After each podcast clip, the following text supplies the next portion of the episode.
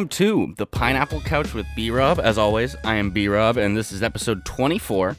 And boy, do we have a good one for you today. We're going to start with a little NFL draft recap reactions with Big Dawg. It's going to be good to have him on. He hasn't been on in quite a while, so we need to get our boy back. And then later on in the show, Alex and Michael will join me for some talk about the MJ doc, episodes three and four, and some other NBA discussions to try and keep the sports alive in our hearts, I guess. And then at the end of the show, I'm going to be joined by a good friend of mine, Peter Gonzalez, to discuss Captain America: The First Avenger. So we're continuing our MCU rewatch, kind of, as we just have nothing to do. So we're going to rewatch movies.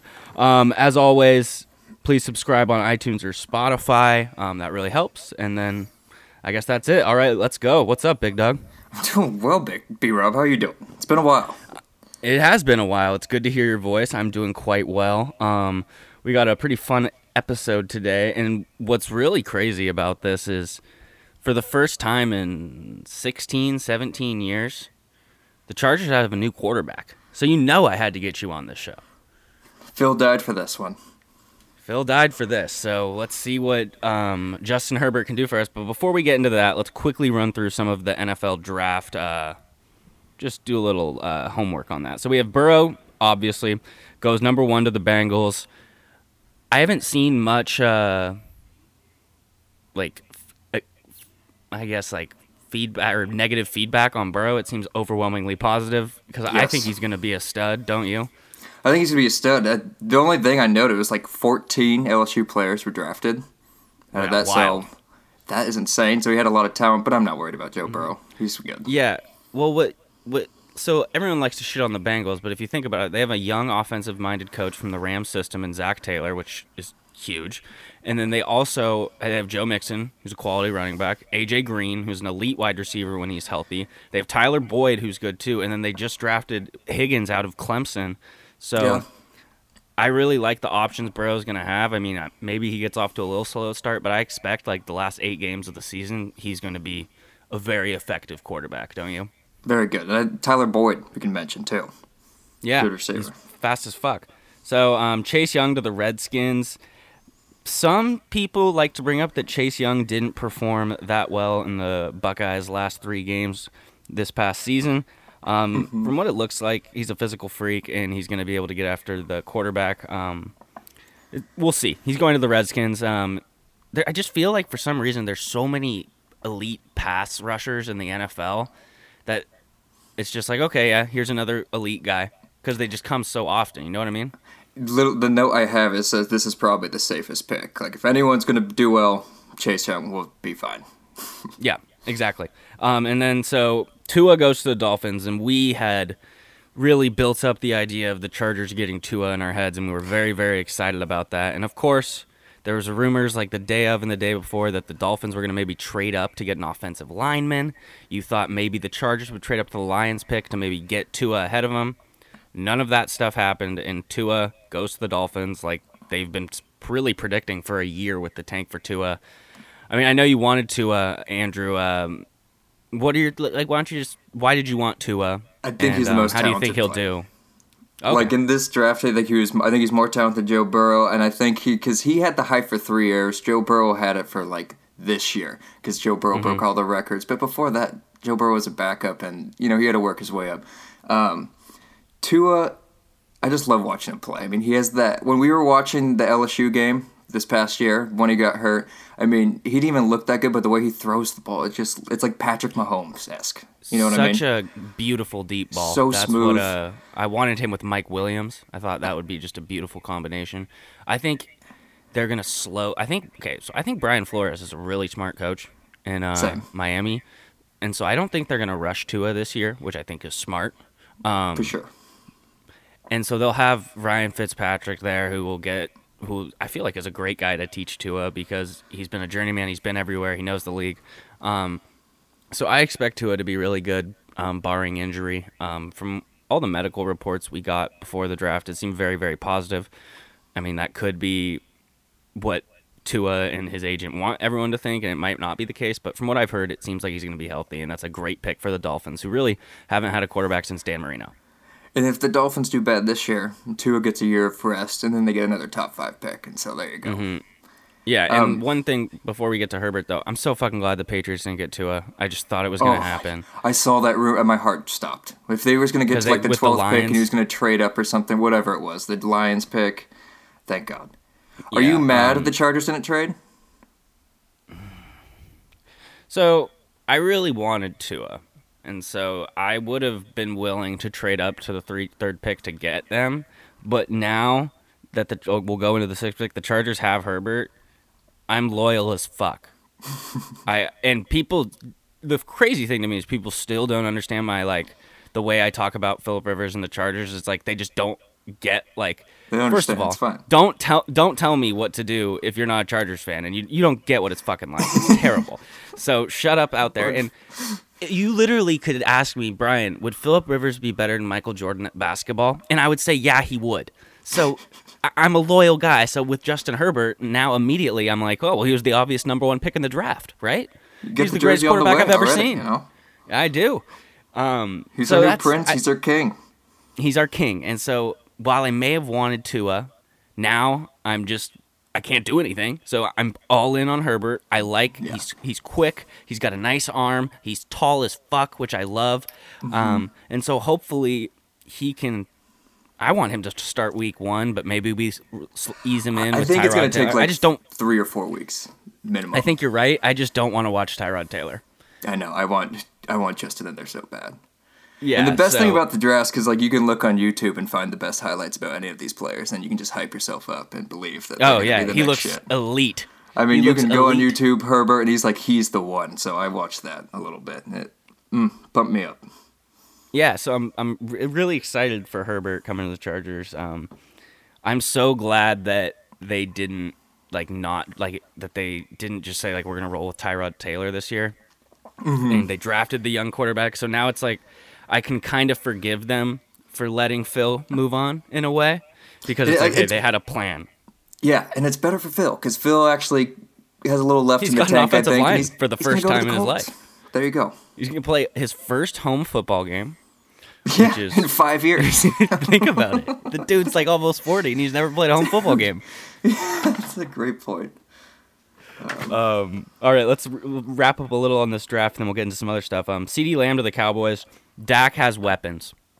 Oh he yeah, he has the weapons. Like, there's no excuses anymore, right? Not at all. Are you surprised? Because I always saw it was like going to be Lamb or Jeudy the first, like receiver picked, and I think it was Ruggs. Oh yeah, that's just classic Raiders drafting the fastest, most athletic guy. It's happened like throughout the entire history of the Raiders. That's what they do. Um, Ruggs, I don't want to be like I feel Ruggs could be very good, but I mean yeah, the Raiders Alabama, draft right? history. yeah, but the Raiders draft history when they go like I can't remember what draft it is, but it was the it was the Michael Crabtree draft. I forget who the Raiders traded up to get, but they took some fast guy who was supposed to be like the fourth or fifth wide receiver taken, but he was the fastest, and that didn't work out. Now, but what we're seeing with the league, as it, the Chiefs have shown us, is speed does kill in this less violent era. So maybe this is a great pick by the Raiders. You know? Oh, a little Tyreek Hill, gotcha. Yeah. So um, another. So you know who isn't happy and who does not have weapons is Aaron Rodgers and the Packers. The Packers used their first round pick to draft Jordan Love out this, of Utah State I was praying to God I did not want the Chargers to take Jordan Love. I know. He just threw we so many picks rumors. last year. Uh, oh, that would scare the shit out of me. Um, so let me throw this at you, Andrew. Aaron Rodgers has thrown one touchdown in his entire career to someone who was drafted in the first round. Who was? Do you even know who that was? Because it's like I don't even know who they drafted in the pack.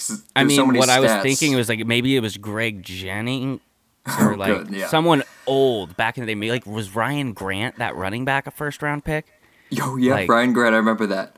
Um, it, he might have caught a touchdown. Um, so the Packers people, just have no weapons. Do people not like winning or like appreciate the win now mode? I mean, we talk so much crap on the Packers, but the, you know they were thirteen and three and four quarters away from going to the Super Bowl. Game. What do you do? You have Aaron Rodgers. It's like he's under contract for four years, and then people are telling me like, you know, they did this with Rodgers did this to Favre, so I was like, okay, you kind of convinced me. But then the second round, wait, the second round, they drafted a running back and they have Aaron Jones.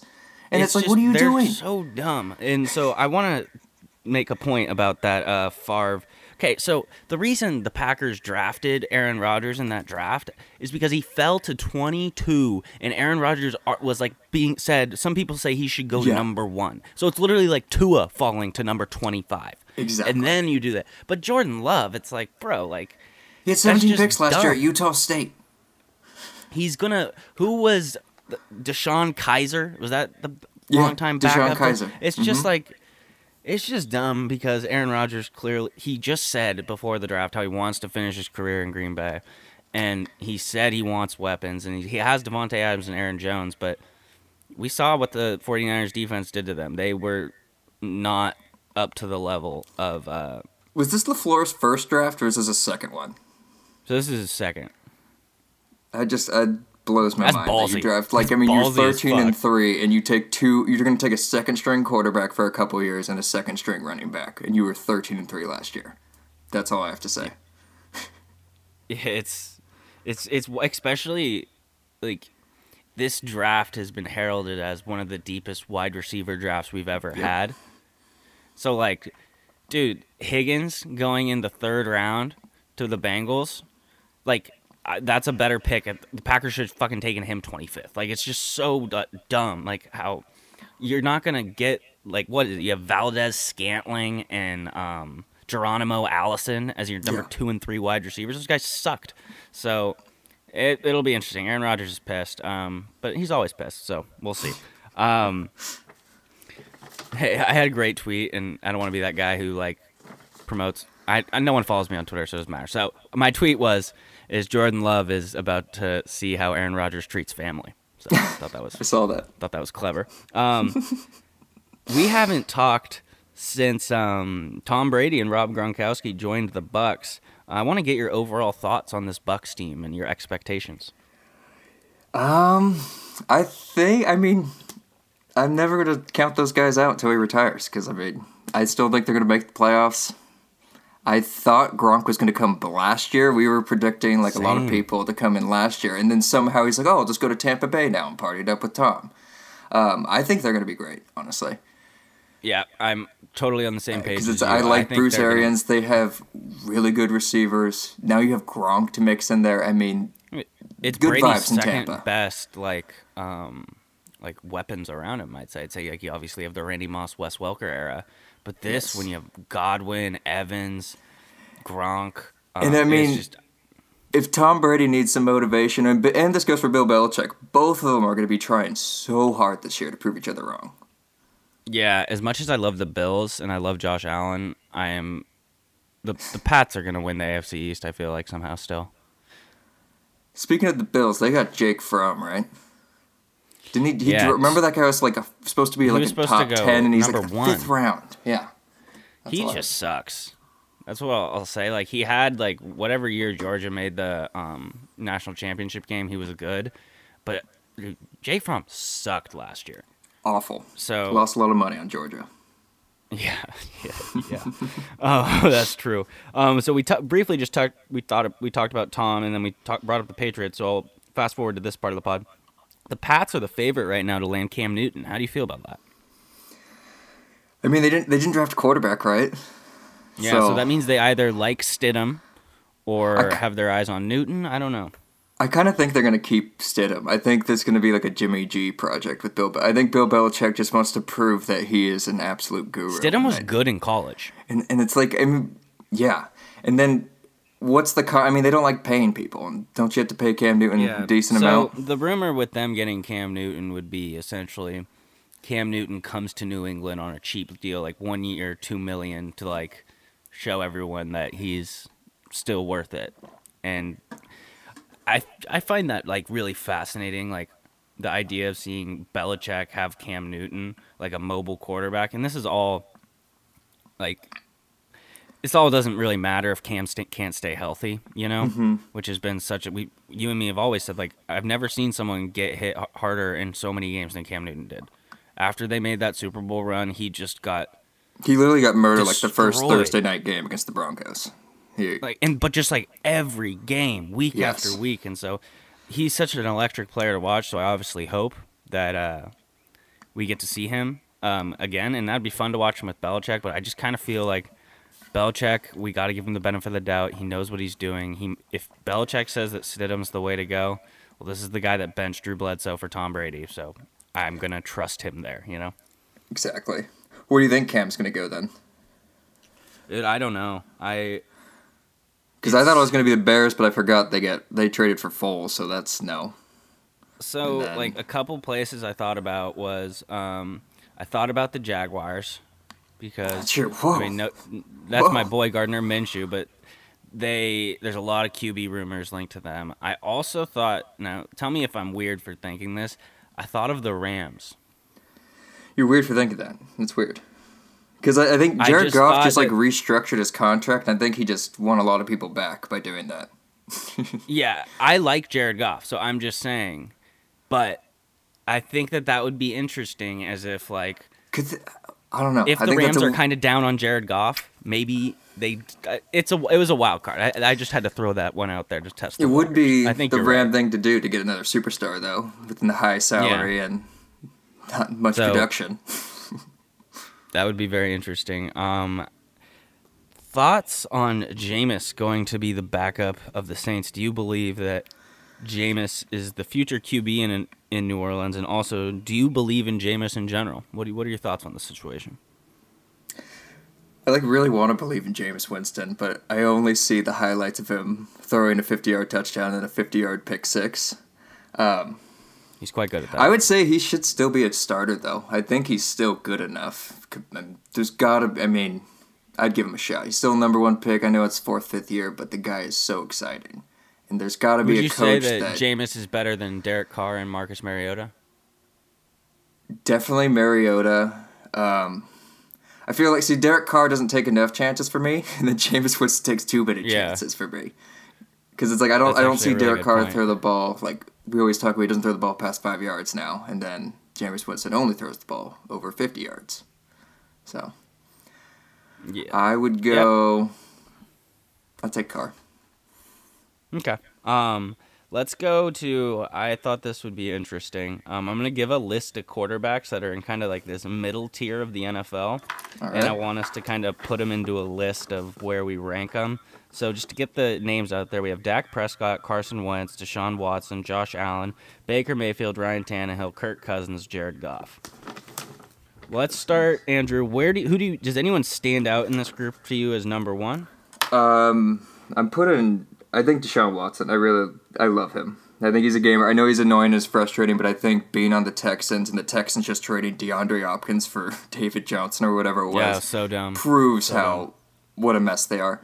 I think he's an absolute winner, Deshaun Watson, though, because he finds ways. I- I've seen it before. Okay, so I like Deshaun Watson, and this is he's I have him at number two on this, and that's no disrespect because I really love Carson Wentz, and if he's gonna be healthy, I and the Eagles can give him weapons.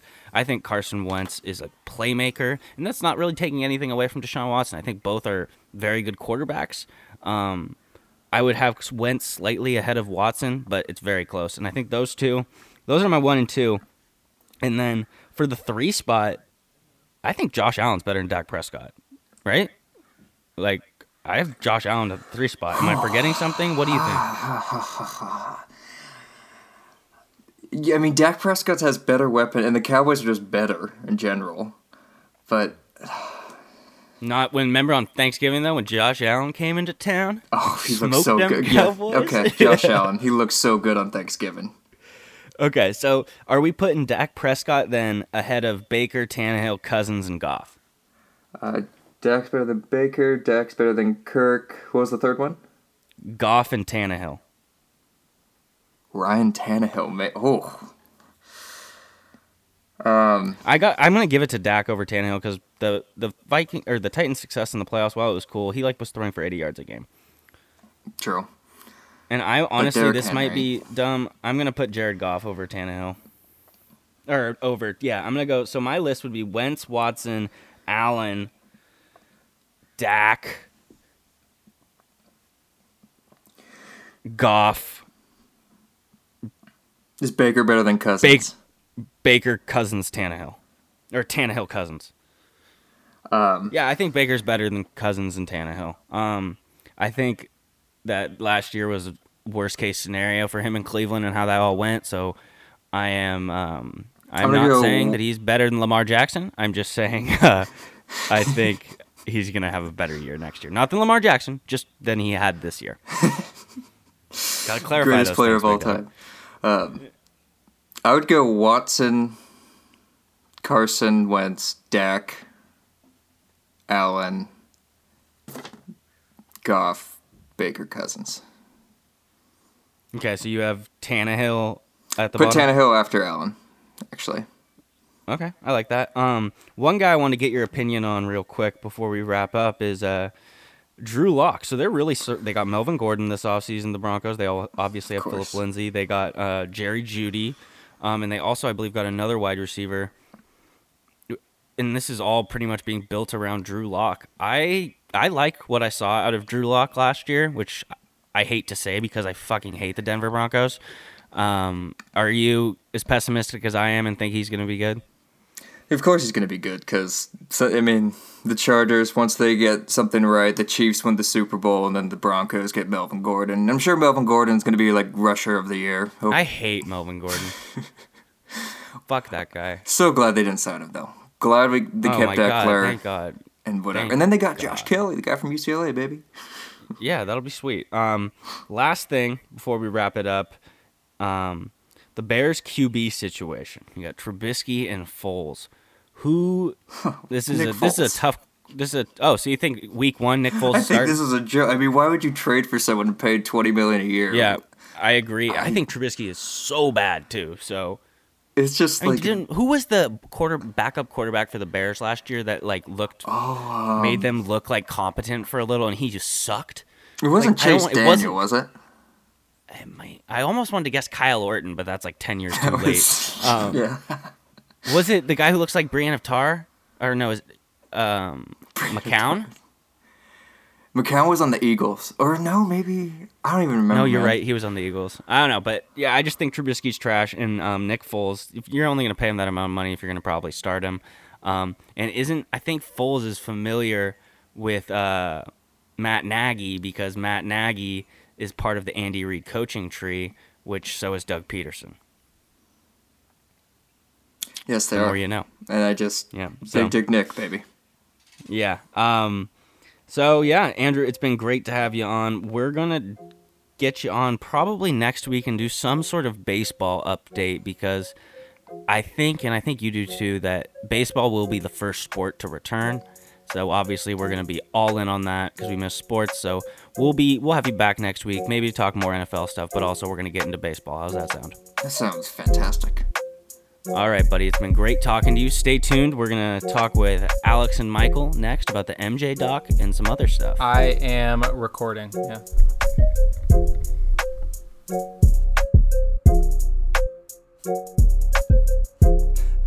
Welcome back to the Pineapple Couch with B Rob, uh, joined by two two great gentlemen here today to talk about the Michael Jordan documentary as well as some other NBA things and maybe some quarantine recommendations. Alex Kanter, how you doing? I'm doing fantastic. It is uh, 80 degrees here in Santa Cruz, so I am uh, officially living my best life. Yeah, it's uh, it's been it was in the 90s here in Orange County this past week, so I've been swimming, been quite nice. Let's throw it over to Michael Frank. Michael, how are you doing? This is one of the best days of my young life, I would say, so far. Um, Wow. Talking about Jordan. Uh, I got a little knee injury, so I feel a little bit like I'm on that Bulls team. Um, and yeah, I, I'm, I'm ready to uh, to chit chat about a documentary that I personally love so much. All right, yeah, let's uh let's get right to it. Um so I guess what we'll do is we can just go over um some of the things that happened and when you guys want to chime in with whatever, feel free to jump in. Um I'll start us. I guess one really cool part. Actually, let's just go in like kind of chronological order. What did you guys think of Dennis Rodman and his Vegas vacation, Madonna, how he handled the Spurs? Let's get into that.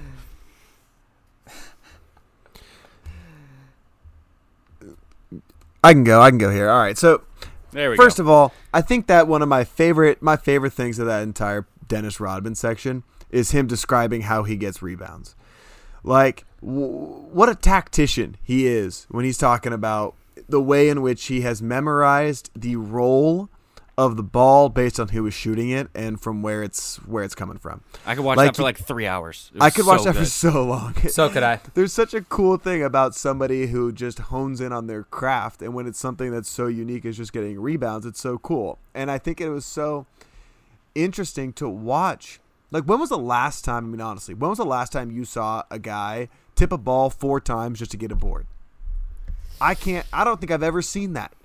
I don't think anyone cares I- enough about a rebound to do that anymore. I can't think of anyone. It, it just doesn't happen. Like no one's pushing themselves Maybe, to get that. Maybe Russell early Westbrook- DJ, maybe early early DJ. I don't know. I I don't feel know. like I mean, Embiid maybe maybe, Russell, he's because like, he's clumsy. Yeah, yeah, yeah. I think the only other guy is probably Westbrook, but he's probably like tipping it off the backboard, you know, Yeah. a couple times just to get that get that uh get that triple padding. double. But anyways, that part I loved. The Vegas part I loved. I just I wish that I wish that um someone would do that nowadays because that would be the best news story of all time. Oh, I, I don't think Dennis Rodman could survive in the modern NBA with just the way the news cycles are. Like he would have to tone down his personality and not do that sort of shit. It would just wouldn't fly, right? No, it'd be I mean, un- unless he was in a market like uh, I don't know if he was on the Pelicans or, if he was in uh, maybe Minnesota or, or, or I, I don't know. I, th- I think he could maybe thrive in one of those really small. Well, no, I think where- he plays well in the NBA. I'm not saying that. I'm just saying like Yeah, we I talking, just are we think the M- playing or I just- think playing he'd be dominant. He's one of the best defender, maybe the best defender of all time. I was just saying I don't think that. I think he gets suspended a lot for his off the court actions now. Cause and his on the court actions Yeah. probably. One thing I w- Well, th- all right, Mi- Michael, go ahead. Oh, go ahead. uh, I was just gonna say the the biggest thing that I, I was trying to think about while watching him having just fantastic time in Vegas was what other profession could you do this, and and the repercussions be this minimal. Professional gambling. Basically, true, true. I, I was just thinking like no, there's he, none. he he jams right past the deadline and he comes back and, and basically everyone's just so happy that he's back and he's still in fantastic shape i mean yeah he's I, I, it's it's just incredible i think the leash and they talk about that a good amount in that episode but the leash that they were giving rodman mm-hmm. just the give and take of that team and it showed why they just continued i thought to win and win and win because everyone's chemistry and everyone's ability to see okay this person needs time this person's need needs the ball this person needs x y and z. I, I just was floored by that. I, I didn't remember that story at all. Yeah, I, I really enjoyed to go off that point, like the story about when Jordan was talking about when they were running and like basically you run around the gym and then you you have to run to the front and that like sort of whatever that drill's called. Yeah. Um, and how dominant Rodman was in that. And to carry on into our next point, I really enjoyed Phil Jackson. Um, just his everything about him in this episode, especially his conversation he had with Rodman about, um, I believe it was like relating to some sort of like Native American story that Rodman liked, and Phil Jackson because he's the Zen master knows all this stuff, and they went into how he knows that stuff.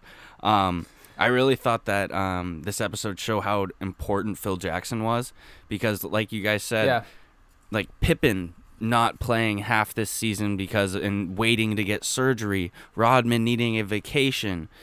Phil Jackson was so great at managing all of this and it's still like I know we talked about this Alex and I did last time. I still can't believe they told him we're done with you. Like how would you want to replace Phil Jackson? It makes no sense. It it makes absolutely no sense. It I, I mean just going off of that, my one of my favorite parts of the documentary so far is talking to like the beat writers of the time. I think that their ability to pull in, especially my favorite guy, uh, Sam Smith, the the older gentleman with the the nice mustache, it, it, who who would just cover the, the the team for you know for 25, 30 years it's incredible to hear them talk about it because I mean, like we can say now, okay, that was really dumb. Like that made no sense. They shouldn't have done that. But it's just great to hear it from actually the beat writers of the time how absolutely just incredulous that decision is. Yeah, exactly. Um, Alex, what did you take away from the whole? So I'll lay the groundwork here for you. So Phil Jackson was brought in. He cute. Where did he? Where did he coach? Can you guys? Was it Costa Rica? He's in Puerto Rico, Puerto Rico. and then to New York. and um and so he gets brought in while Doug Collins is the head coach, and um he is told to learn from Tex Winters, who's basically the guy who created the triangle. And I thought that this part was really interesting. One because it kind of mirrors how um, how the GM is lining up a guy to replace Phil in the like 98 in the year 1998 in this documentary, but they're doing a good job of mirroring that and how they did the same thing to Doug Collins. Um, it's- Alex, I just the floor. The floor is. I'm gonna give you the floor here on like Phil Jackson and what you thought of that. Yeah, so so I kind of knew a lot of this backstory um, going into this section. Um, so huge shout out to Phil Jackson's book, Eleven Rings. If you haven't already read it, um, I've only read it is- one the last season. I need to check that one out. Sorry. Yeah, so Eleven Rings really goes in depth about the triangle offense um, and and how we learned it from Tex and um, and it's well, first of all, just from the way in which you have, I think, the ability to have a a point forward, right? Like you can't really run, you can't run a triangle offense without wings. And so if you have a guy like Scottie Pippen, that is what allows you to run run a triangle offense. Like it's not Jordan that allows you to run a triangle offense. It's guys like Scottie Pippen that allows you to run a triangle. Um, so, anyways, I think in that situation, um, the triangle offense was going to do really, really well in Chicago. Um, but I mean, it's it's it's it's amazing to see. I mean, even like Doug Collins talks about it, right? Like he said that he knew Phil Jackson was going to take over, and I and I think that you know one thing they don't really talk about that I would have that I was wondering is like how are the players responding to having an assistant coach or assistant coaches wanting to run an entirely different style of offense than your head coach.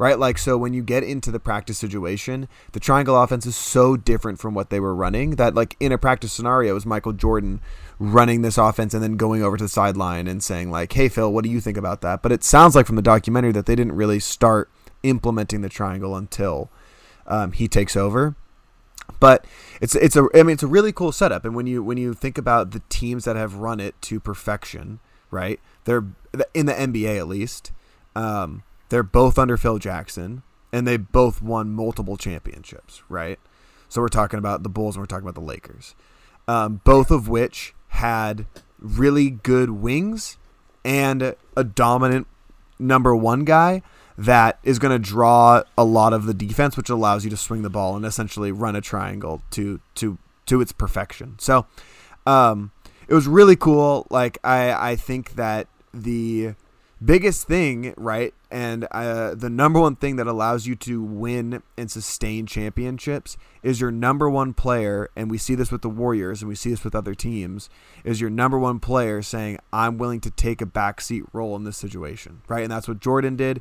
Um, and and that's what allowed the Bulls to win. And the perfect thing about that is when you have a guy like Jordan, is he can push the ball around, he can let other guys touch it, but the second it gets to the end of the game and there's a minute left, two minutes left, three minutes left, he can go score 15 points, and you you can you can essentially say no more triangle.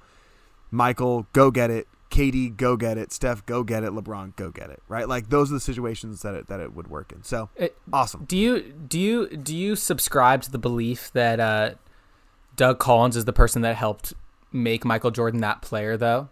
That that he could in the last two minutes come and and just win a game. Do you think Doug Collins uh, contributed heavily to that, or do you think that he was just taking credit for for uh, for helping Michael kind of on that journey? I think um, while he Doug Collins may have been like a good coach for Michael to have, and I think that Michael Jordan was going to go through that regardless of what who was coaching him when it was just him on those Bulls teams.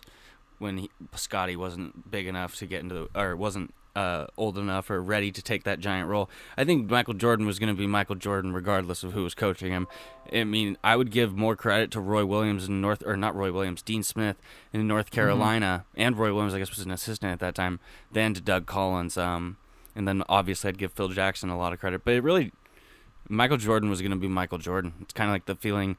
I think Alex and I were talking a little earlier today about how they were calling. Um, it was either one of you were telling about how when before Michael Jordan had won his first title, they were already saying, "Oh, it's a matchup between the two best players in the league, Magic and Michael."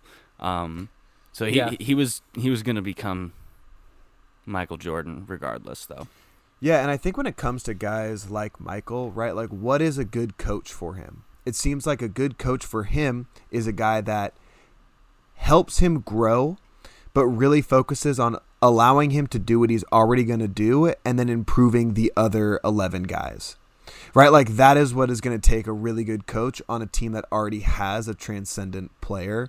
Um, mm-hmm. So when you look at Doug Collins, like as long as you're not debilitating Michael Jordan in some way, um, then you're almost going to be seen as a good coach. You know, like you, you, you have that. He has that like servant type leadership where you're you're letting Michael do his thing, and you're going to be there behind him to kind of like orchestrate the rest of the organization. You know.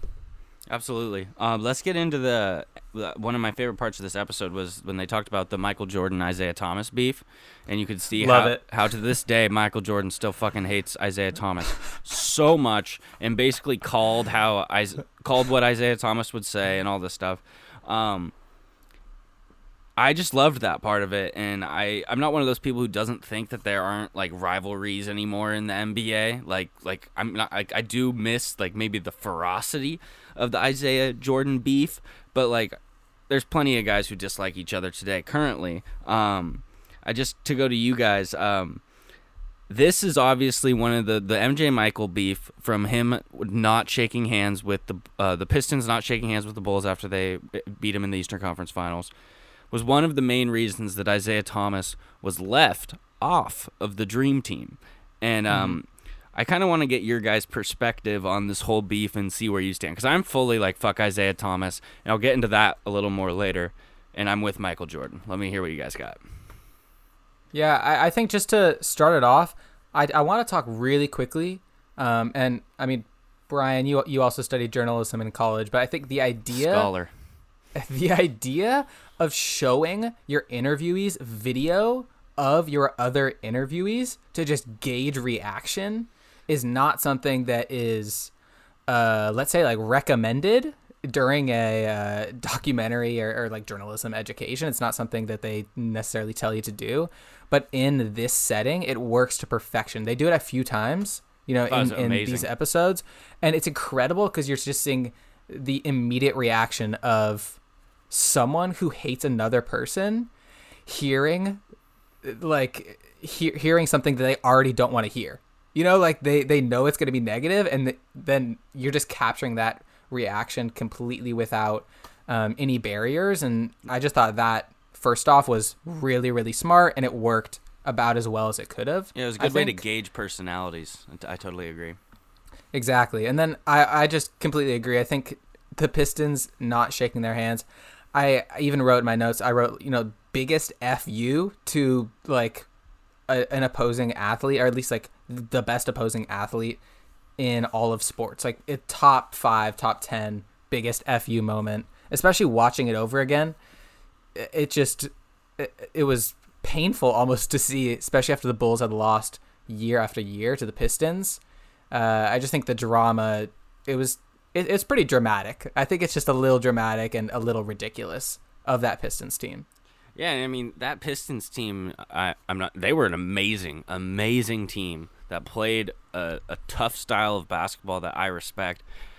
I really like Joe Dumars, and I, I don't hate Bill Laimbeer. I hate Isiah Thomas. He's such a fucking bitch. Like, sorry, excuse my language, but actually, I, I don't need to say that. Um, but so I want to give you reasons why Isiah Thomas sucks. So not only did he walk off against the board, and he sucks as in he's a bad person. Isiah Thomas is a great basketball player. Um, he walked off the court with the rest of the Pistons against the Bulls. He said in the mid 80s that Larry Bird wouldn't be thought of as great if he wasn't white. And then they had to do the most awkward press conference of all time where it was Larry and Isiah, and Larry, they like squashed the beef publicly. And you knew Larry was just pissed that he even had to do that. Um, and then he also spread some bad shit about Magic when Magic was going through stuff. And he was supposed to be Magic's best friend, and they always beefed. I just think he's fake. And I love that Michael Jordan still hates him. It's so it's so great. Just the look in Jordan's eyes, the the way he just dismisses it right from the beginning. I, and I agree with you, Mike. That's just like that way of doing it in an interview isn't as isn't very conventional, but really really like it. Um, Alex, what do you got on this? Um, so I think that the the thing that stands out so much to me, and this goes back to episode one, when Jordan is coming back from injury, um, and management of the Chicago Bulls would prefer him not to play, so they can essentially do what we would now refer to as tanking for draft picks. Um, Michael Jordan has an outstanding respect for the game of basketball, like the the the structure, mm-hmm. the unspoken rules of the game, and that is that you are always giving it one thousand percent, um, and and like on top of that, in in times of loss, that doesn't mean that you disrespect the game. So, like, I think that when it comes to Michael's view on Isiah, and I think when it comes to Michael's view on a lot of things, obviously I don't know him, but I think it is not necessarily like a personal thing. Like, I hate Isiah because Isiah disrespected me. It's that I have a passion and a love for the game of basketball, and Isiah Thomas disrespected the game.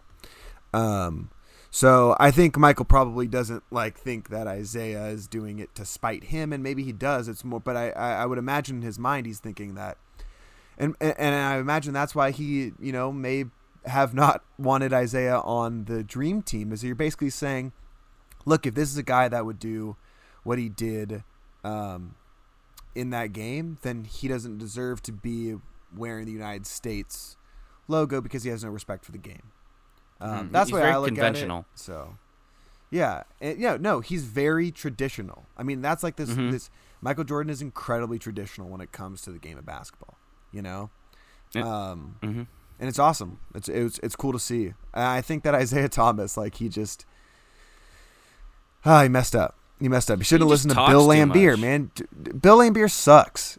You know, and I don't yeah. like Bill Laimbeer that much. But here's the thing that I also do think, and I, Brian, you mentioned it really quickly, is that you have to find a way to win. And I think that people talk about like, oh yeah, the the the Pistons didn't have the same level of skill. They're beating the crap out of people.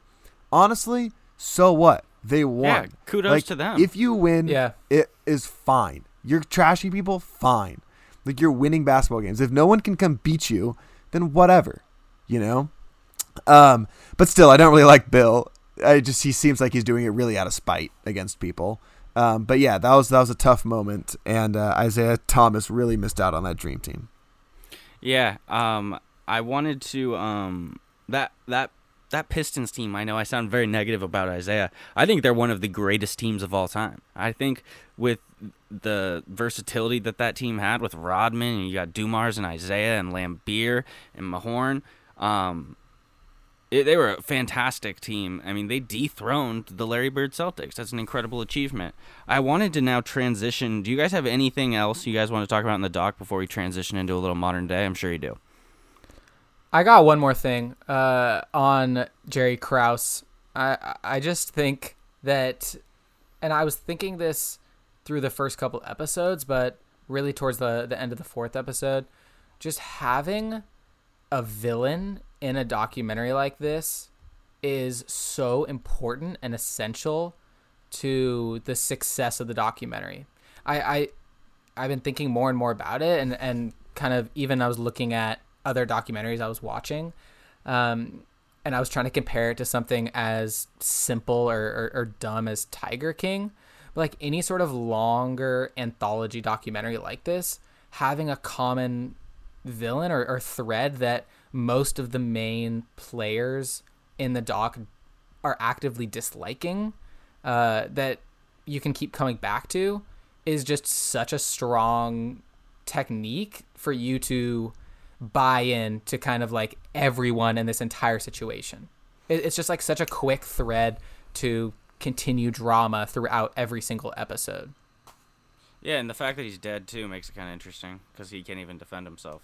True. Yeah, I I think the tough part though is that like is he the villain? You know? Exactly. Like I the documentary obviously makes it sound like he is.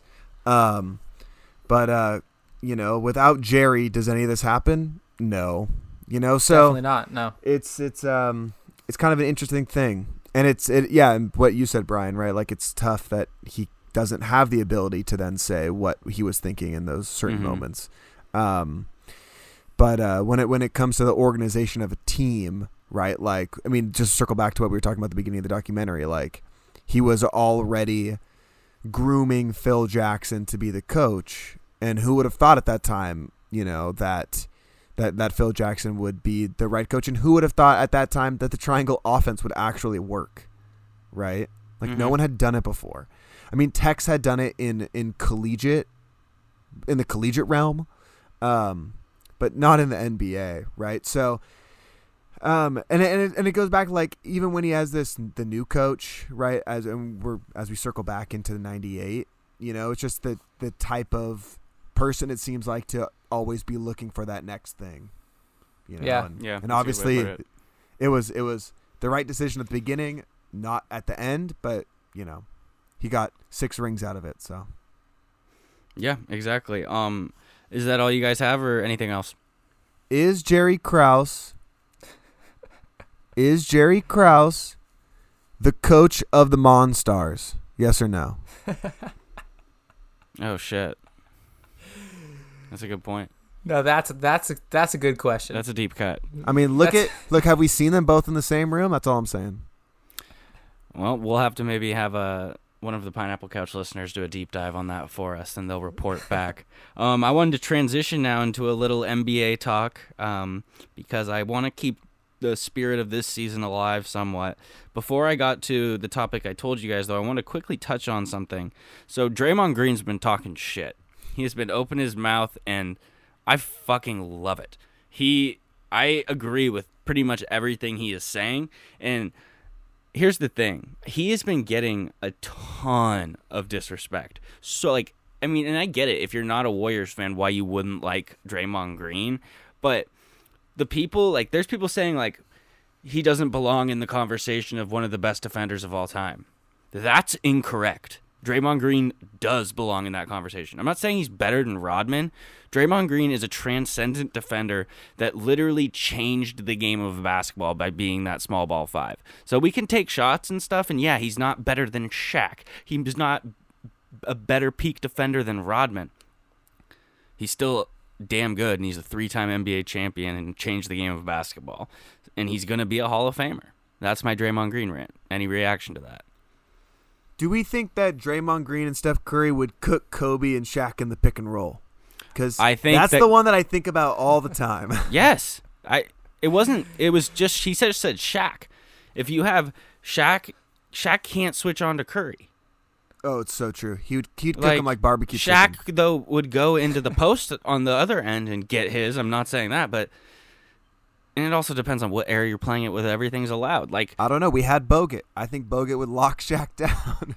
Bogut, I don't know Bogut where this Azili. conversation is going. Are Yeah. you saying are you saying that the some of those Warriors teams could have beaten the early 2000s Well, 100 percent. The ones the Laker the Warriors teams with Kevin Durant could beat the 2001 Lakers. Yes. You think I'm doubling down on that as well. Kevin Durant, Klay Thompson, Steph Curry, Draymond Green. Like, bro, come on. I'm not saying it would be like a sweep. I'm saying it like might be a six or seven game series, and maybe sometimes if you played that series ten times, maybe the Lakers win four, the Warriors win six. But Kevin Durant, Steph Curry, and Klay Thompson being on the same team is an offensive firepower to the like maybe that we've never even will ever see again in NBA history. I mean who who was on who else was on that Lakers team besides Kobe and Shaq? Rick I mean, Fox, Derek Fisher. I mean Rick Fox you're Samaki me he's not he's not, he's not locking down uh Durant? Rick Rick Fox is a good-looking dude, but he's not. He's not locking down KD.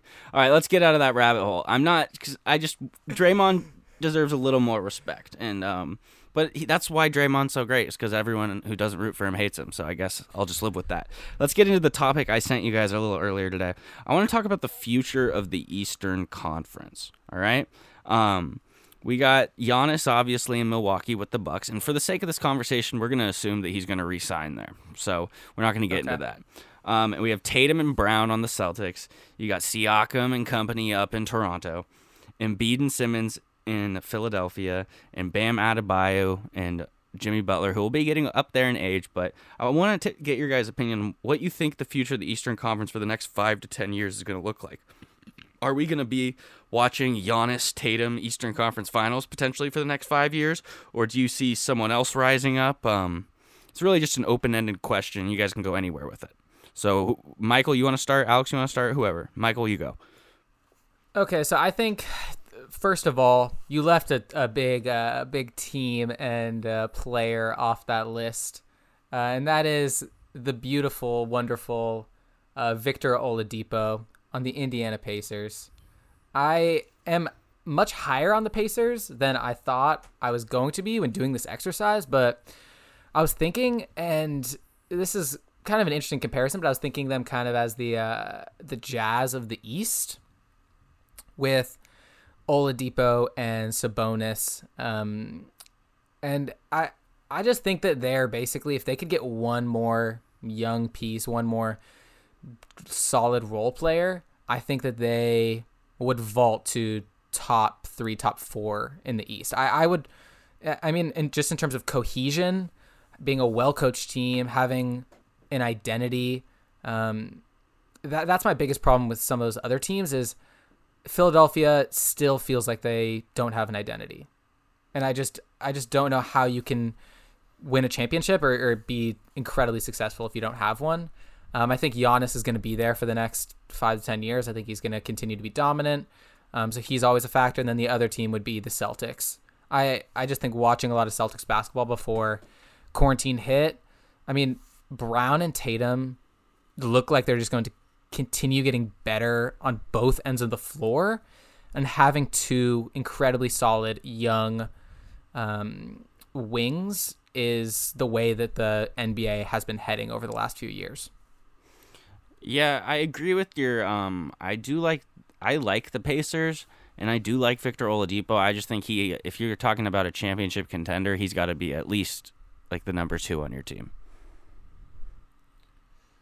When you're thinking about like the like he's great, but I don't think he can lead a oops, sorry lead a championship team. Um, I before you go, Alex. Um, I like the idea. I think the Celtics and Bucks, assuming Giannis stays, I like. I don't even. I think it's like 50-50, honestly, because because if Tatum and Brown reach their ceiling of what they can be, and Giannis obviously continues to get better, those will be some absolute battles in the Eastern Conference Finals. And I like Siakam and the Raptors a lot more than Embiid and Simmons because, like Michael said, I don't think Embiid and Simmons really mesh together, and we don't know if that might get separated. So, Alex, what do you think? So when I think about like what teams are ready to go win championships in the next five years, right? Like what what teams have players that can push a team to a championship in the next five years? Like so Siakam, okay, can he lead a, the Raptors without Kawhi to a championship? I don't know. I personally don't think so. Can Giannis? Yeah, probably. But the one player that you guys have both failed to mention in the team that has currently, probably as of next year, the third best player in the entire NBA is the Brooklyn Nets. And when Kyrie and Kevin Durant come back, and at the point in their careers in which they're saying to themselves, probably, that I need to go win a championship within the next five years because I probably will not have the ability to do so after that point. Um, I think that you see that team making the biggest run over the next five years, and they will always be there because those two guys theoretically, this may or may not be their last shot um, at winning a championship. And I think the Nets organization is primed to support those two players once they come back, once they're healthy. Now, there's obviously the huge if they are healthy, um, which, I mean, I don't know if we want to dive into that hole because then we can dive into a lot of these different places. Like, does Tatum leave? Does Giannis leave? So, like, let's just assume that people sign and people are healthy in this world that we're living in. Um, but I that's kind of my team, right? Because like I think when you get to the end of it, like I'm choosing Kevin Durant at the end of a game, definitely over the Sixers. I'm choosing Kevin Durant at the end of the game over the Raptors. So what what do you think about a from a chemistry standpoint though? I mean, I, it, who's who's going to be taking the shot? Who's going to be KD leading the team? I mean, they're they're both guys that I think in the past um, have made incredibly huge shots, but have also uh, not said maybe the best things to the media, and and and once the media storm starts to swirl in New York, uh, how are they going to respond to that? As you know, compared to, um, for example, like Miami with a clear cut leader, uh, a strong supporting cast, but cl- it, it looks like a really solid locker room. I mean, Yeah. I think that the biggest parallel that you can draw there is going to be the 2016 Cavs, right? Like, you have Kyrie, who's already the one variable here, basically saying that I am the second guy, and he is the second guy in Brooklyn as well, right? And also, I think that you have a you have a guy like Kevin Durant coming out of the Warriors organization, right? Like if he had gone from OKC straight to Brooklyn, yeah, maybe this would be a little different. But he's coming from a system that allowed players to thrive regardless of skill set. So I really do think that as Kevin Durant gets older, and I think that as he brings a lot of the wisdom that he learned from the type of of um, of basketball he was playing in California, I, I think that they won't be that much of a problem. Yeah, um, I actually am embarrassed I forgot the Nets. Um, KD, two things on that. KD was the best player in the world before he got hurt in the playoffs last year, I thought. And I thought he was dominating. He, he was the best scorer maybe I've ever seen. And another thing with Michael asking, like, how are they going to handle the media, him and Kyrie? I think KD's just going to keep talking shit for the rest of his career. I think that's just what he's going to do. He's always going to be like that. And at a certain point, I guess we just got to accept it because I don't think KD gives a fuck if people don't like what he's saying. He's just going to keep saying it, and that's how he's going to roll. Um, I do. I like. I like that pick with the Nets, but I do think that um, the teams like the Celtics, Bucks, and Raptors might be a little deeper. Even though the, the Nets do have a lot of quality players on their team, so we'll see. Yeah, it's going to be interesting. Well, I think it's going to be so much about like, well, what does it take to win a championship? Like, that's what I think about the Celtics all the time, right? Like, yes, we always think about the Celtics as this team that is deep. They have a lot of really good players. Um, and I'm not saying this to be anti-Celtic or anything like that, but the point that I'm trying to make here is like, is is is Jaylen Brown the second best player on a championship team? I, I have no I mean, idea. Kemba. Kemba, well, I mean yeah. Kemba, Kemba too. But like, still, like, is is Kemba the the point guard to win a championship over these teams in the West in the next five years? I mean, like, that's the tough part, right? Like, we can talk about who's gonna who's gonna you know be the number one seed in the East or make it to the finals in the East, but like, are the Celtics gonna win a championship? And I and I'm kind of posing that as a question to you guys. Like, is Jayson Tatum the guy, or is it some? Is it them using these assets to trade for an actual superstar type caliber player in the next five years? Or is Jayson think- Tatum that player? Then you trade Jaylen Brown for for another guy. Like I, I don't uh, know exactly, but I think Jayson Tatum is going to be a 10 time All Star, legit superstar in the NBA, maybe getting to at one point averaging 30 points a game. I think that with Kemba Walker as the two and the 2A kind of being Jaylen Brown going in the future, that combination of wings is lethal in the NBA. Look what we're seeing with The Last Dance and how you have Jordan and Pippen. I think that the Celtics you're right. KD is better than Tatum now, obviously, and so is Giannis. But as they grow and build, I think that combination in Boston with the, the depth they have and Kemba and other players, they Boston's just a smart franchise. I really like. I think the Celtics are going to win a title in the next ten years with Tatum. I, I'm not going to say I guarantee it or they'll win two to three, but I think Tatum is a legit superstar, and so they don't really need to go out and trade for a superstar because they have Jayson Tatum. I completely agree. And also, if you look at, I mean, if, if Tatum continues to grow, and then you just look at the, the Raptors team that just won a title, I think that Kemba is, uh, you know, on a similar page as Kyle Lowry. He he's a, I think Kemba's a good enough point guard to lead a team that wins a title. well, they also had Kawhi Leonard. I'm yeah. So I, Good I'm saying Jayson Tatum has to make a leap. Yeah, Jayson A Tatum's large got to get to a level like Kawhi Leonard, and I know that sounds like a lot, but I think he's. I mean, he's a very different player than Kawhi. Um, but I just think that the Celtics have with having both those two-way wings is going to be lethal. Do you guys have any other thoughts on this before we move into quarantine recommendations? I'm good. All right. Well, let's get right into it. Uh, So yeah, quarantine. Every, we're still obviously everyone's still in this. I think it's still like May fifteenth now in California. Probably will end up being longer. Um, so we just thought we'd share some stuff that we've been binging, so to speak, throughout quarantine. Um, I'll start it off just a real quick one. I've been really enjoying this season of Westworld. I have been started to be a lot less critical of the show. What I'll a just take. I'll just br- drink a beer while I watch it and let my mind get blown. And I like uh, Jesse or Aaron Paul, Jesse from Breaking Bad. I've enjoyed him. I I like the violence. I like the futuristic, and I'm just rolling with it. I'm not. There's just nothing going on, so I was like, I'll drink a beer while I watch this and just let my mind get blown. What do you guys? What else have you guys been watching? Well, on this Westworld topic, I agree. Uh, there are times Hell in this season. There are times in this season where I have been very low on it, and our friend Joey and I have got into nice little arguments about where the show is going.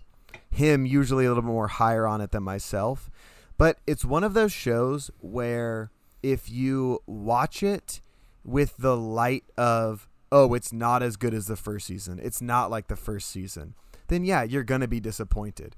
But if you kind of go into it thinking to yourself, this is a different show and I'm watching something different, Yeah. um, then it's awesome. And the lines that are being drawn now between, you know, what's going on in the current world and what was going on in Westworld in the original season um, is awesome. So the the show itself is really cool, and yeah, it's not what it was in the first season. Like you don't have that weird nostalgia of whatever the Westworld you know set is.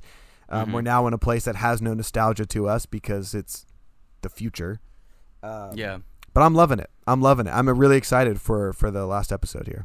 Yeah. Yeah. Me too. I'm glad to hear I that. mean, don't you think it's I, my my biggest issue with it? And I I do think it's still a gorgeous show to watch. I think the performance are all s- still solid.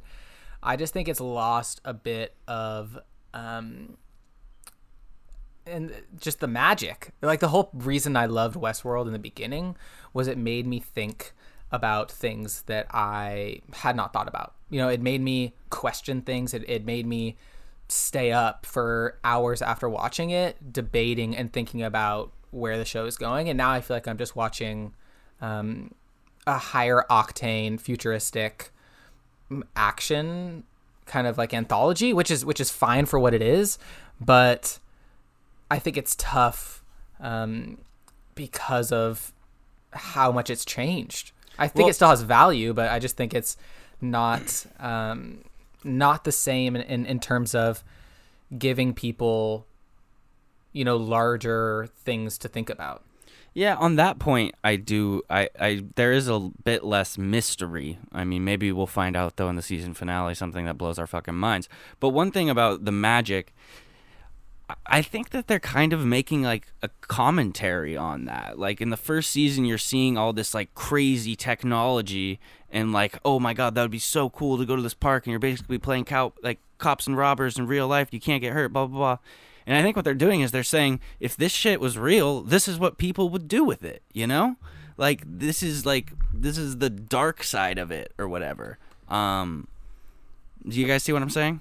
Yeah, I agree. Well, I think I mean, I have a question for you, Michael, and then I also have my own comment on it. But I think so much of what this show is doing, and I think that, um, I mean, really, the commentary that they're making in this last season is that the humans that are in this free world are essentially the same as the hosts. Like they're Mhm. experiencing the same type Yeah. of of control. So, Michael, do you think that you watch the show? I mean, because we watched the first season together, right? Yep. Um, do you think that you watch the show with the same amount of intensity to delve into all of those different storylines now as you did then?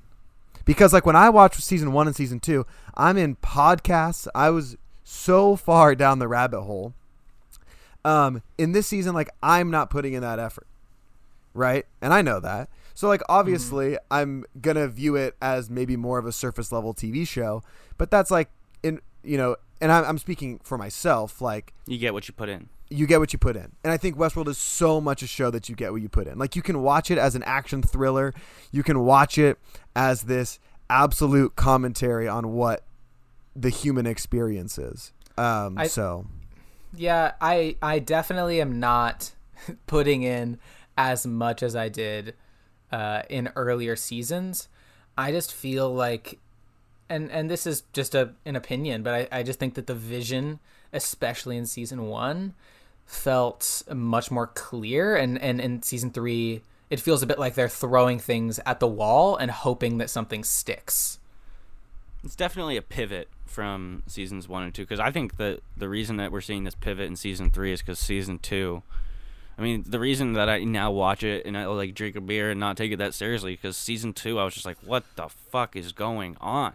Yeah. and I just was like not smart enough to understand it. So it's like I might as well just like enjoy this for what it is. And um, yeah, so I've been pleasantly surprised with that mindset though. So I guess I'm not being as critical.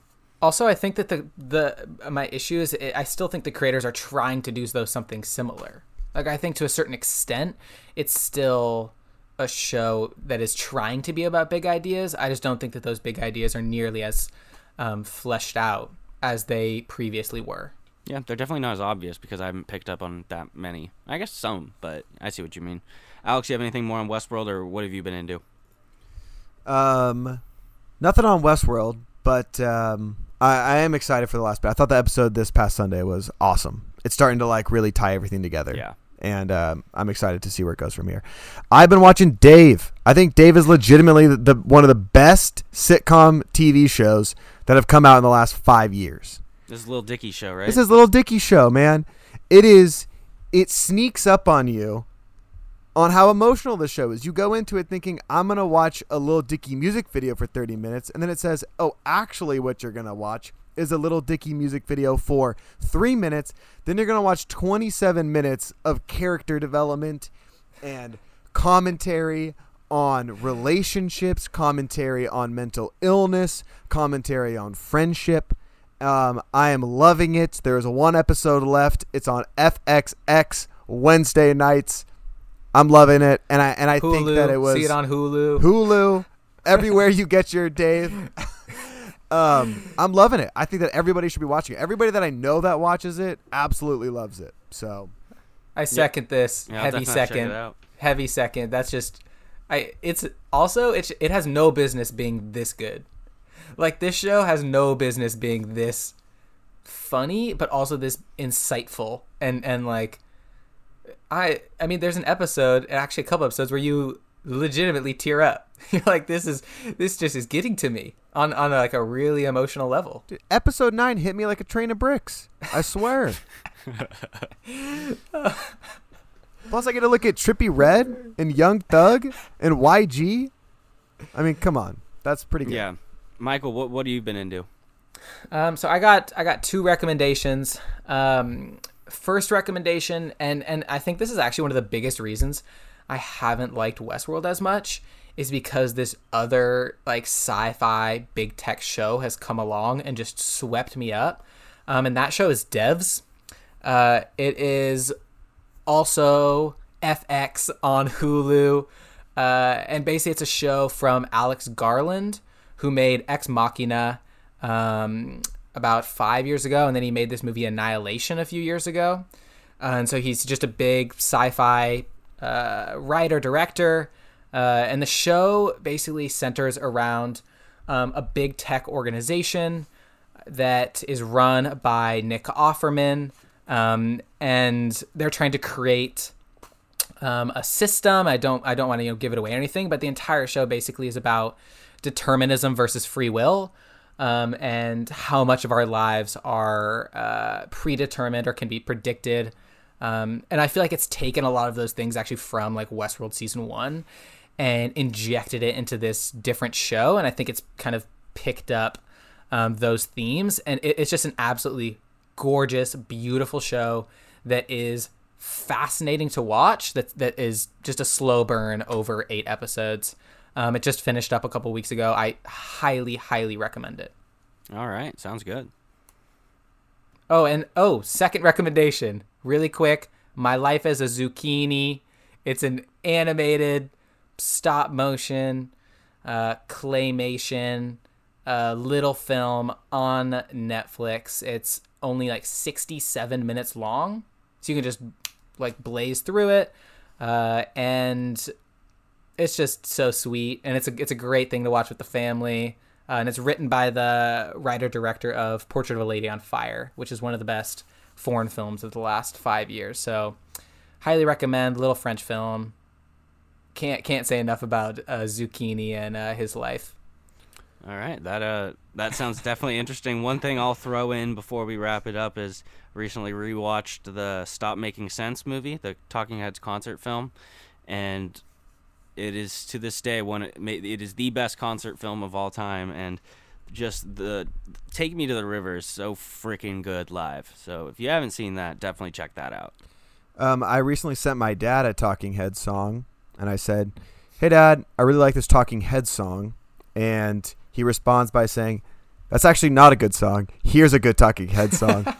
and uh, sends "Take Me to the River" live, and um, I said, "Yep, sorry, Oh, wow. sorry, my father, my bad." but I love the That's Talking great. Heads. The Talking Heads are so awesome, and that movie is incredible. Yeah, I actually got to see a couple years ago at uh, Coachella. Um, David Byrne of the Talking Heads. Hmm. He was on tour, and um, I was Marley and I were watching it. It was super cool. He was great. They it was super creative. He had like the drummers were like um, the drummers from like a marching band somewhat, and that was really cool. And um, Marley and I were watching him, and then we looked over to our right, and Vinny Chase from Entourage was standing right there.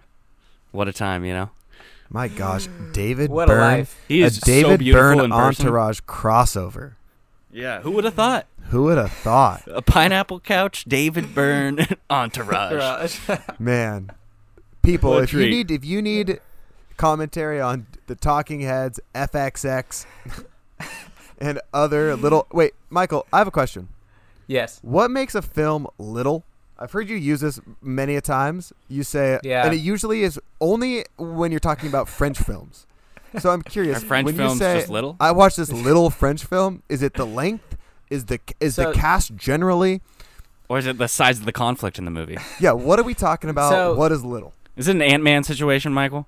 This is not an Ant Man Who situation. in the movie? Who in the movie gets shrunk? Is it a who shrunk? No, there's this does not. So little does not equal shrinkage. No shrinkage. Uh, little means like quiet for the most part. It's like a quiet, um, not a lot of action, a lot of dialogue, um, and it's it's mostly focused on just a couple of characters in a world that is usually negative. What if you turn it up really loud though? Yeah. What if you have AirPods? So if those things happen, it becomes a little less little, but it's still on the smaller scale. It's Okay. still Oh my small scale. Speaking, here's my last comment as we wrap this up, you guys. Speaking of shows that have a word that can be described to them that makes some sense. Look, have you guys watched Ozark? yes, I've seen like scenes of it. Look, I that know, show too serious for me. not little. No, literally too dark. I can't see what's going on on the screen. Oh, I've noticed that. Like I watched the first three episodes. I said, "Is uh like like who's in this? Who's in this? I can't see anybody." So, anyways, that's that's my take on Ozark. Dark, and I'm not talking emotional. I'm talking physical. You know, it's it's dark. Also, it's violent and dark. yeah, well, um, I'm more of a a sunshiny day guy who watches Spider-Man swing around. So uh, I guess we'll end it at that. Michael and Alex, thank you both so much for joining. We'll be talking here again, same time next week on the Pineapple Couch, talking MJ and whatever, whatever, whatever, whatever. Oh my god. What other stupid shit else we want to talk about as we go? That was like a legitimate like my brain just froze. I'm going to leave that in there so you guys can hear that. Hey, and it's Thank you only both so much. And it's only It's Tuesday. only Yeah, Tuesday. true, true. All right, all right I'll catch you guys Brob. later. Um, stay Cheers, tuned, everyone. everybody. Um, Peter Gonzalez is joining us next to talk about Captain America: The First Avenger.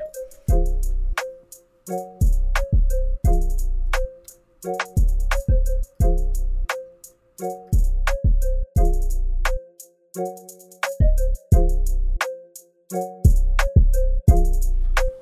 right, welcome back to the Pineapple Couch. A very special segment coming up with a very special guest.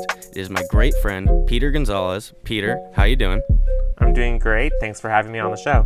Well, it's about time we got you on here, and we we brought you on for quite a treat, I would say. We're going to be talking about the first Captain America movie. So we're continuing our quarantine time binge of the series. We did Iron Man about a month ago. And we're to start trying to do more of them, but we're on to Captain America because it we could have gone Hulk or Iron Man 2 next, but I figured the two main players in the Marvel Cinematic Universe are Iron Man and Cap, so it'd be great to get the Cap in movie. You're a big Cap fan, right, Peter? Definitely. This is one of the first movies that I think after Iron Man really solidified for me that these movies were going to be a very big deal and I think it really does justice to the comic books as well. Yeah, couldn't agree more. This was the movie where you kind of realized, like, oh shit, Avengers is going to happen, and it seems like it's going to work just from what we saw in the early Iron Man movies and this. And there's a lot of Avenger Easter eggs in this, especially at the end. This movie basically directly sets up Avengers 1. Um, so I thought what we would do is we'll just kind of each go a quick description of the movie, and um, then the other one of us will kind of fill in the blanks maybe or remind us some stuff. So I'll start with a brief description and Peter after that we'll have you kind of maybe fill in the blanks on some stuff I might have missed. That sound good? Sounds like a plan. All right. So keep in mind I'm a simple man, so this is my description. Steve Rogers is a small kid with a huge heart. He undergoes an experiment and is injected with super soldier serum. After a little time, he ends up leading the Allied troops against Hydra, which is like the Nazis, which is led by Red Skull.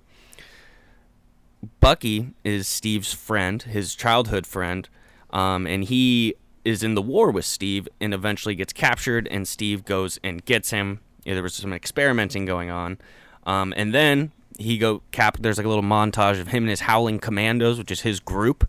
And we'll talk more about that later. And they basically are just going after Red Skull. Bucky dies or falls off a train, and that really pisses off Cap. And then so Cap goes after Red Skull, and he defeats Red Skull. Red Skull like basically disappears from touching an Infinity Stone, and then Cap has to land or he crashes the plane somewhere in like ice, like north, like North America, probably right. Isn't that where he did it? Like north of New York. The Arctic, yeah, Arctic. Yeah. Okay. Um. And yeah, and he basically sacrifices himself to prevent a nuclear bomb hitting the entire East Coast, like three or four hitting the East Coast of America. Um. I know that was a little jumbled, but Peter, what what else can you provide on this movie? Maybe just a little summary of some maybe some things I missed, and then we can talk about how we feel about it.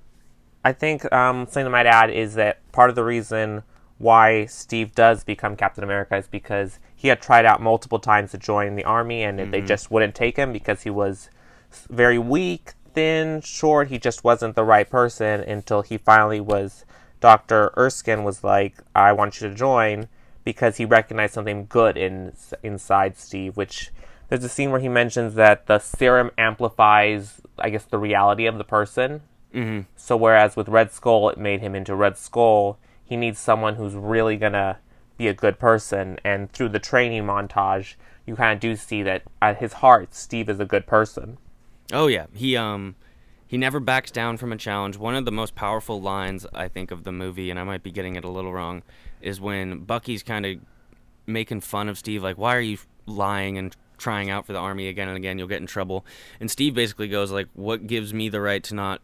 He basically says like, "Why shouldn't I be out there if you guys are out there?" Right? Isn't that basically how he says that? Basically, yeah, that's And basically the that- reality.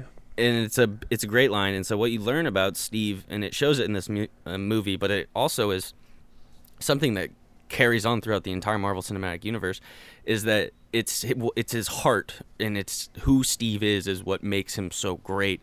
Like there's a line in Avengers where Tony tells Steve everything good about you was made came out of a bottle, and we learn throughout the course of these movies eh, that Steve is just it's not what the super soldier serum did. It just kind of amplified how great of a person he was because he was that always. And um, we, skipping ahead to Avengers Endgame, we see that he's worthy of wielding Mjolnir, which is the only other person in the Marvel Cinematic Universe besides Thor who can. Um, and that again isn't you don't you're not worthy of Mjolnir for being strong. You're worthy of wielding Mjolnir for being a great person, which Cap is. I'm really glad you touched upon that because that definitely really speaks to the fact of who he is. He's able to wield the hammer. And then I think too in Ultron where he chooses not to wield it, like he could have, but Yeah, even though he acts like a he great can't, scene. It's like he already knows that he's not going to prove it to anyone because that's his character. He doesn't need to. It's not part of what he's trying to do. And then speaking of lines that he's really famous for in this movie, in the first Avenger, we, the first time we hear him say, "I can do this all day," which is the line Mm. that comes up multiple times throughout the MCU. Yeah, the I mean multiple times I think in Endgame itself there's against Thanos, but then there's the one where he fights where Cap fights young Cap and like time traveling and he says I can do this all day and Cap's like, "Yeah, yeah, I know." I thought that was a great scene. Um so I think we did a pretty decent job of and as we go through the characters and some of the things that stood out, we'll cover more of what happened in the movie, but obviously if you're listening to this you should watch the movie. It'll make this make a lot more sense. But um, overall movie thoughts i'll throw some at you peter. Um, i think this is a, a great great movie. And on rewatch i was reminded of that because uh, i hadn't watched it in a while and i actually watched it like two times in the past week. And it, it wasn't one that always stood out to me when i thought of my favorite mcu movies but it is so great. The one thing i will say is it kind of left me wanting more um, I think that the final battle with Red Skull is kind of a letdown. It ends up being a more important Easter egg in Avengers: Infinity War when Red Skull is on Vormir, but the how the scenes with the Howling Commandos that was kind of like a montage.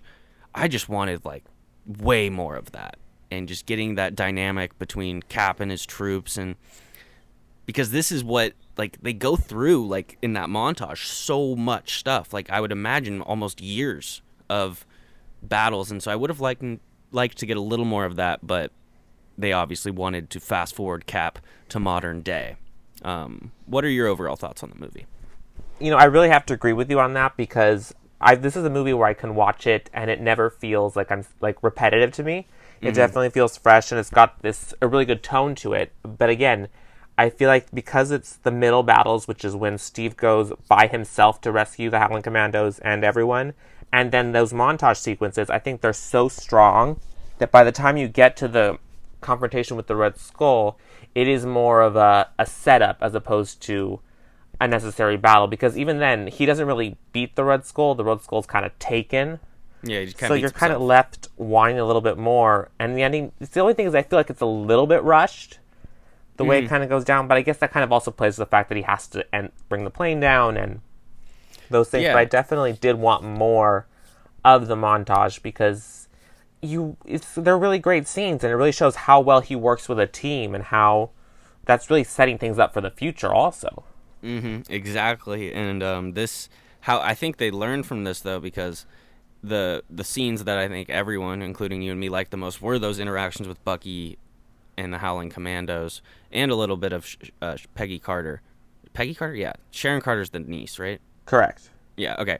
Um, when you look at Captain America: The Winter Soldier, the the reason that movie is so successful, I would argue, is because of the relationship they have in that movie between uh, Cap and Nat, Black Widow, and so because Cap is just such so great in a group setting. Um, it it's this movie is unique because I mean I guess Captain Marvel is kind of a period piece too, but this is like the only Marvel movie that's like not in present day at all, and it's completely different. Um, and for that, I just think that makes it so much. It's just such a great rewatch, especially just those um, Howling Commando scenes. I know I keep saying it, but it's just great. And another thing I wanted to bring up to you, Peter, is how much I love young Howard Stark in this movie. I mean, you, you yes, he's so good in this movie. He's, He's so you good. don't you don't think he's going to be as big of a character when you first see him, but unless you're obviously a fan of the show you, and the movies, Mm-hmm. you know what's going on. But if you're first watching it, you think he's just a guy who's inventing things. But then he just plays such a pivotal role in setting up what ultimately will be his son's relationship with Steve Rogers too. So it's like it's very in the family, and they've always been a part of one another. I mean, he gives him the shield, which is such a monumental moment that echoes into Avengers Endgame. Uh, yeah, could not agree more. I would have. I know there's a Agent Carter TV show, and I've watched a little bit of it. I need to finish it, but I would love I guess it's kind of impossible the way this movie ended, but I because of Cap going into ice. But the idea of a movie or a show centered around Cap, Howard Stark, and uh, Peggy Carter, I think would have been awesome because the dynamic between those three was just incredible. I think it really added some lightness to the movie too. I mean, they had there was just this this spark between the three characters that you don't really see a lot of in a lot of the movies. It's just mm-hmm. it felt very organic and it felt reminiscent to this kind of sparring that would come up later with Tony and and Steve, where it's just like back and forth, like almost like a game of tennis, just super easy. And I do I did see um, the Peggy Carter series, and it w- does a good job of fleshing out the relationships. I mean, granted, Steve's not in them, but it does mm-hmm. further cr- give more to these characters that I think are a big part of the MCU. Yeah, I'll have to check that out. Um, so going, we're going through the characters kind of naturally there. Um, let's go on to Bucky. So Bucky's Cap's best friend, helps uh, when Cap's getting beat up when he's super small. He scares them off. He's going to join the army, um, and Cap, all he wants to do is be there with Bucky because he doesn't think that he is any less like he thinks he he has to uh, serve his country. That's what Captain America is about. And so Bucky, he eventually reunites with Bucky, um, and so this is probably obvious, but I'm kind of piecing it together now. Um, Bucky gets captured, right? And their exper- experiment Z, whatever the guy's name is that turns into a computer. Dr. Zola? Yeah, Dr. Zola. He basically I like so he experiments on Bucky and then Captain America gets him, but then when Bucky dies and falls off the train, the reason he survives is per, is because of the experiments, right? From Dr. Zola. Correct. I guess he's because of that it's given him like stronger immunity and then they're able to capture him again mm-hmm. and further experiment on him. And then they mind they mess with his mind and all sorts of stuff. And he becomes the Winter Soldier, which is the next movie. Um, moving on to another character, we got Red Skull who is such an iconic villain in Marvel Comics and um, fights the Avengers all the time. So what was weird is how, I mean, he obviously didn't die at the end of this movie. He goes to Vor- Vormir, but I wouldn't rule Red Skull as someone out, or I wouldn't rule Red Skull as like coming back into the MCU, like maybe in the future, because in the comics at least, he never really goes away. It's hard to beat him, and maybe now that he doesn't have to guard the soul stone anymore. He is going to start wreaking havoc, but I know that the actor who played him did not play the same actor who played it was not the same guy as the one who played him in Infinity War because the OG actor didn't like being in superhero movies. So they would bring him back with the other guy, but um, Red Skull I think is an effective villain, but I think like you said earlier, he is kind of like just not as exciting as the stuff with the Howling Commandos and Sher- or Peggy Carter and uh, Howard Stark that he kind of like it's just like yeah, you know, like he's okay. He's not like the highlight of the mo- movie by any means. Do you agree? No, yeah, hundred percent. I feel like he's there because we need a villain, and again, he sets up Hydra. He's the one who kind of gives that's us. A, that's such a good point. Hydra. This movie just why. Need, the movie just needed a villain instead of just telling the story of Captain America. So Red Skull kind of just gets thrown in there. Yeah, and it, he served his purpose. I mean, otherwise we would never have had how did Hydra, Hydra come to be? How did mm-hmm. and it mm-hmm. really gave sure. it an organic sense of like they split from the Nazis because they even wanted to destroy the Nazis in the end too because they wanted to be the supreme rulers. And mm-hmm. I think it it does again speak to what the Captain America story will be throughout the MCU. Him having to fight Hydra, it goes, but it starts from there and goes into Winter Soldier and goes into Civil War. It's all, and the rest of the movies there is that underlying Hydra which had to be set up. And so I think he, Red Skull does a good job of setting that up. I mean, the I do it the opening scene where he does go to get the Tesseract and he you know he's still um, Johann Schmidt. It's it's mm-hmm. a little confusing for me at the first time. Uh, first I have to I have to like really pay attention to that scene because it's a little murky. But I think that again he does a job his job as a villain, but even then he doesn't really contribute all that much to the story as far as direct conflict with Steve until the very end of the movie. Yeah, it's basically like a game of cat and mouse. The whole movie, they're like he gets there like a little bit after Cap, and then they kind of always like escape each other until the final end. Um, so those are the main characters. Um, I, what I thought now to wrap things up with Captain America is we would each have about four or five things that whether they're Easter eggs, um, or scenes that just really stood out to us that we would bring up to discuss um, and share with you guys. So I said this earlier, so I will just uh, reiterate it. The Howling Commandos are awesome. Just the, that montage scene make that itself like a five part hour hour long episode, five part series. I would watch that. I would I loved that. Um, so yeah, I'll repeat there, but I just wanted to mention it. Um, what do you got, Peter? Um, I think Peggy Carter. I think she is a. I think she's a really interesting viewpoint into how they portray the female character in an MCU movie. Mm-hmm. Whereas we see Pepper Potts in Iron Man, she doesn't get a lot to do outside of being Pepper Potts. Whereas Peggy Carter is like a fully developed character and really stands on her own in what she's doing. And I think throughout the movies, her impact has a more significant role than even if you know Jane Foster in Thor or. Um, oh yeah, totally. Totally. Like her character is actually a character who's a contributing part. Like we've talked about with her and Howard and Steve. It's like she is the reason she gives Steve also more motivation to why he does things. And mm-hmm. she's an actual character, which I think is kind of the only female character in the series that kind of really gets her do her whole arc. She's never like felt like a background character. Mm-hmm. Could not agree more. The scene where um, she where Cap gets the shield and then she shoots it because she's pissed that Cap that chick was making out with uh, Cap. That is an all time scene. Um, and also like the the final kiss that they have is great because of the the other general who, who goes, I, "I'm not gonna kiss you." That's uh great stuff, and that's what Marvel's so good at is mixing in that comedy and tense moments. I'll throw one at you. Um, the Steve Bucky relationship is absolutely electric from the start. Just from the first time you see them together to the final time in Endgame when it's old Cap talking to Bucky, just the the relationship or like the coordination that uh, those two actors, Sebastian Stan and Chris Evans, they have is unbelievable and just like the way Sebastian Stan's so good at like just giving looks to Cap and vice versa. I just think their relationship is obviously like powers the second and third movies of the Captain America franchise, probably. But it's just so great right away. Such a joy, such a treat to watch. A hundred percent. I think, as you said, that's something that carries forward Winter Soldier, Civil War, into yeah. Endgame, and in all of them it plays out. And again, this movie sets up so many things that tie in so well into Endgame. And I think and going back to the fact that Steve misses his dance with Peggy at the end of the first Avenger, and at the very end of you know Endgame, he full circle moment. Mm-hmm.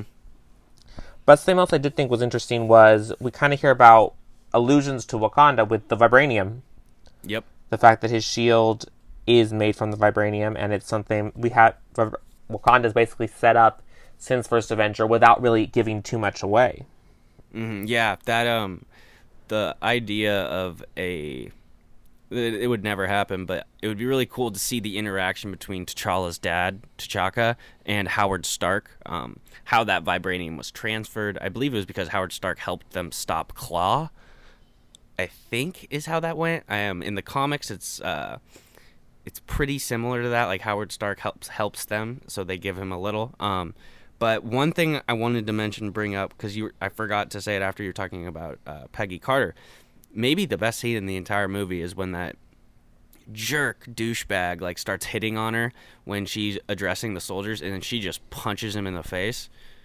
Freaking phenomenal. Such a good scene, and then I guess tied to that scene too is where Cap proves really proves himself when the general throws the grenade into the into the group. Oh yeah. Everyone runs away except for Steve. He's the only one that throws himself on the grenade. That's that's a moment in itself that, you know.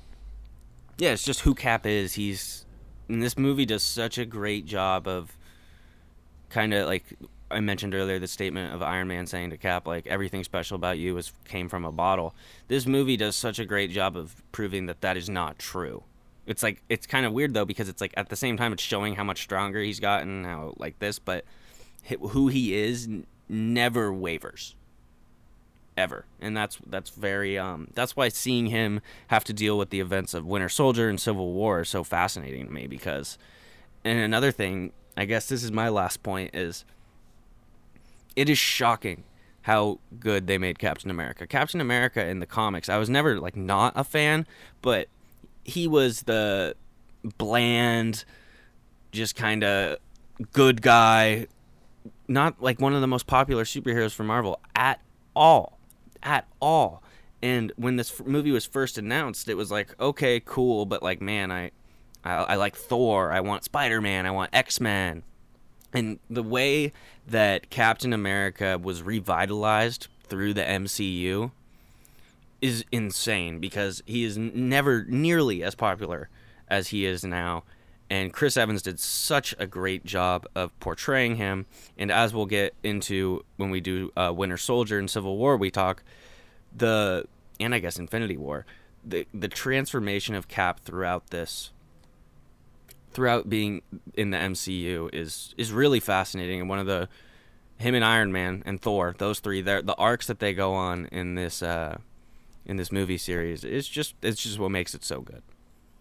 Yeah, because if had the casting not worked for this too, I think the, I think the story had to work and the casting had to work in order for this movie to, as you said, it really revitalized who Cap was. I mean, we could have been in a world where there would have been a third Fantastic Four movie where yeah. he would have still been playing the Human Torch, and we would have never gotten because he originally wasn't even going to do this movie to begin with. Mm-hmm. He was yeah, going to pass on John it. Krasinski almost played Cap, which I think would have created an entire, which you know that would have set up something totally different. I think and changed it up very much so. Yeah, um, I think Iron Man 1, obviously being successful, proved that people like superhero movies. Captain America that made it possible for the Avengers to come out and for all that stuff. That while Iron Man one is the the starter, like the the spark that lighted the fire, Captain America, the first one, really shows that hey, this fire's going to keep burning and we're building towards something. And I mean, they built it something pretty spectacular too. No, it's mean. the greatest thing ever. It's literally I've watched through quarantine. I just watch them constantly. These movies are so good. If you somehow have listened to this entire podcast of us talking about Captain America and have not seen the Marvel movies, oh my gosh! One, thank you for listening, and two, well, how about this? We'll we'll end it with each of us give a recommendation of an MCU movie to watch, and then um, the next time we do this, we can do the same. How's that sound? That sounds fair. I like it. Um, I will let you go last because I'll let you wrap things up. Um, I will say I would go watch Thor Ragnarok. Um, has is vaulting up my list of favorite MCU movies. The best depiction of Thor, obviously, like when sh- Thor shows up on Wakanda in Infinity War, that's like one of the coolest moments. But watching Thor lose Mjolnir and go through all that stuff, and Hela's such a great villain, and Bruce Banner being in that movie. I just love Thor Ragnarok. So if you haven't seen that one, go check it out. What do you got, Peter? I'm gonna have to go ahead and say um, Captain America: Civil War. I think it's basically almost its own side Avengers movie in a sense. And it really is. Such great introductions. We get Black Panther, we get Spider Man, we get all these characters brought in, Granted, it's very hard to watch too because you're seeing them fight one another, which is mm-hmm. harder you, than you'd expect to watch because you're like you don't know who to root for and you're just conflicted, and it really sets up again the emotional heart of the movies is got that Steve and Bucky storyline and Steve and Tony. It's all the different mm-hmm. things you want to see in an MCU movie in a movie that wasn't an Avengers movie, but pretty much is like an unofficial Avengers movie. So I'd recommend that one for sure.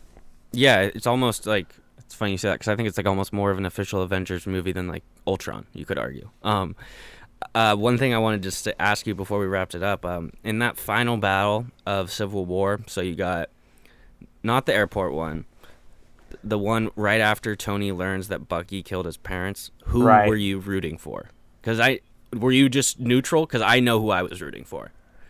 I was very, very Team Iron Man. I was like, go get him, Tony. And I love Bucky as a character, but in, when I first saw it, I was like, go. It's like how Tony says, I don't care. He killed my mom. Like, and he, I was full on Tony's side. So I'm curious what your reaction to that was. I think that that line definitely broke me a little bit just to hear him say that his motivation why he wanted to do it. And at the same time, it's like I was rooting for Cap to stop him because no one was getting like because I'm such a conflict resolution type of person. So I Oh, was yeah, very true. much like Cap was trying to get him to like not kill him and just kind of see both sides. And you know, they end up saying like he's my friend, and he then Tony says I was your friend too, and it's just like there's really no winner. But I found myself more on Cap's side, but at the same time, it's a hard one. I don't think I was on Bucky's side really because he really didn't do anything. He's kind of just fighting to stay alive, whereas Yeah, he's not even Steve was trying to stop him from killing his friend and. It was rough. It's a rough. It's a rough movie to watch for sure, but yeah, a great it's, movie. It's not very happy, especially like that final scene with the shield hitting or stuck in Iron Man's chest. That that it's not a sight to see, and that's obviously that divide is what sets Thanos up for success in Infinity War.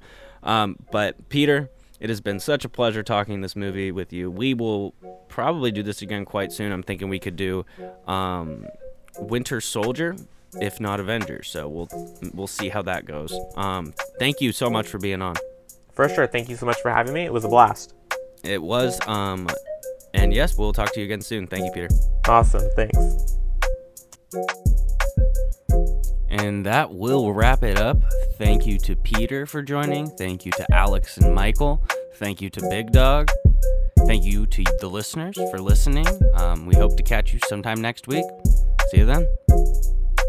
Thank you.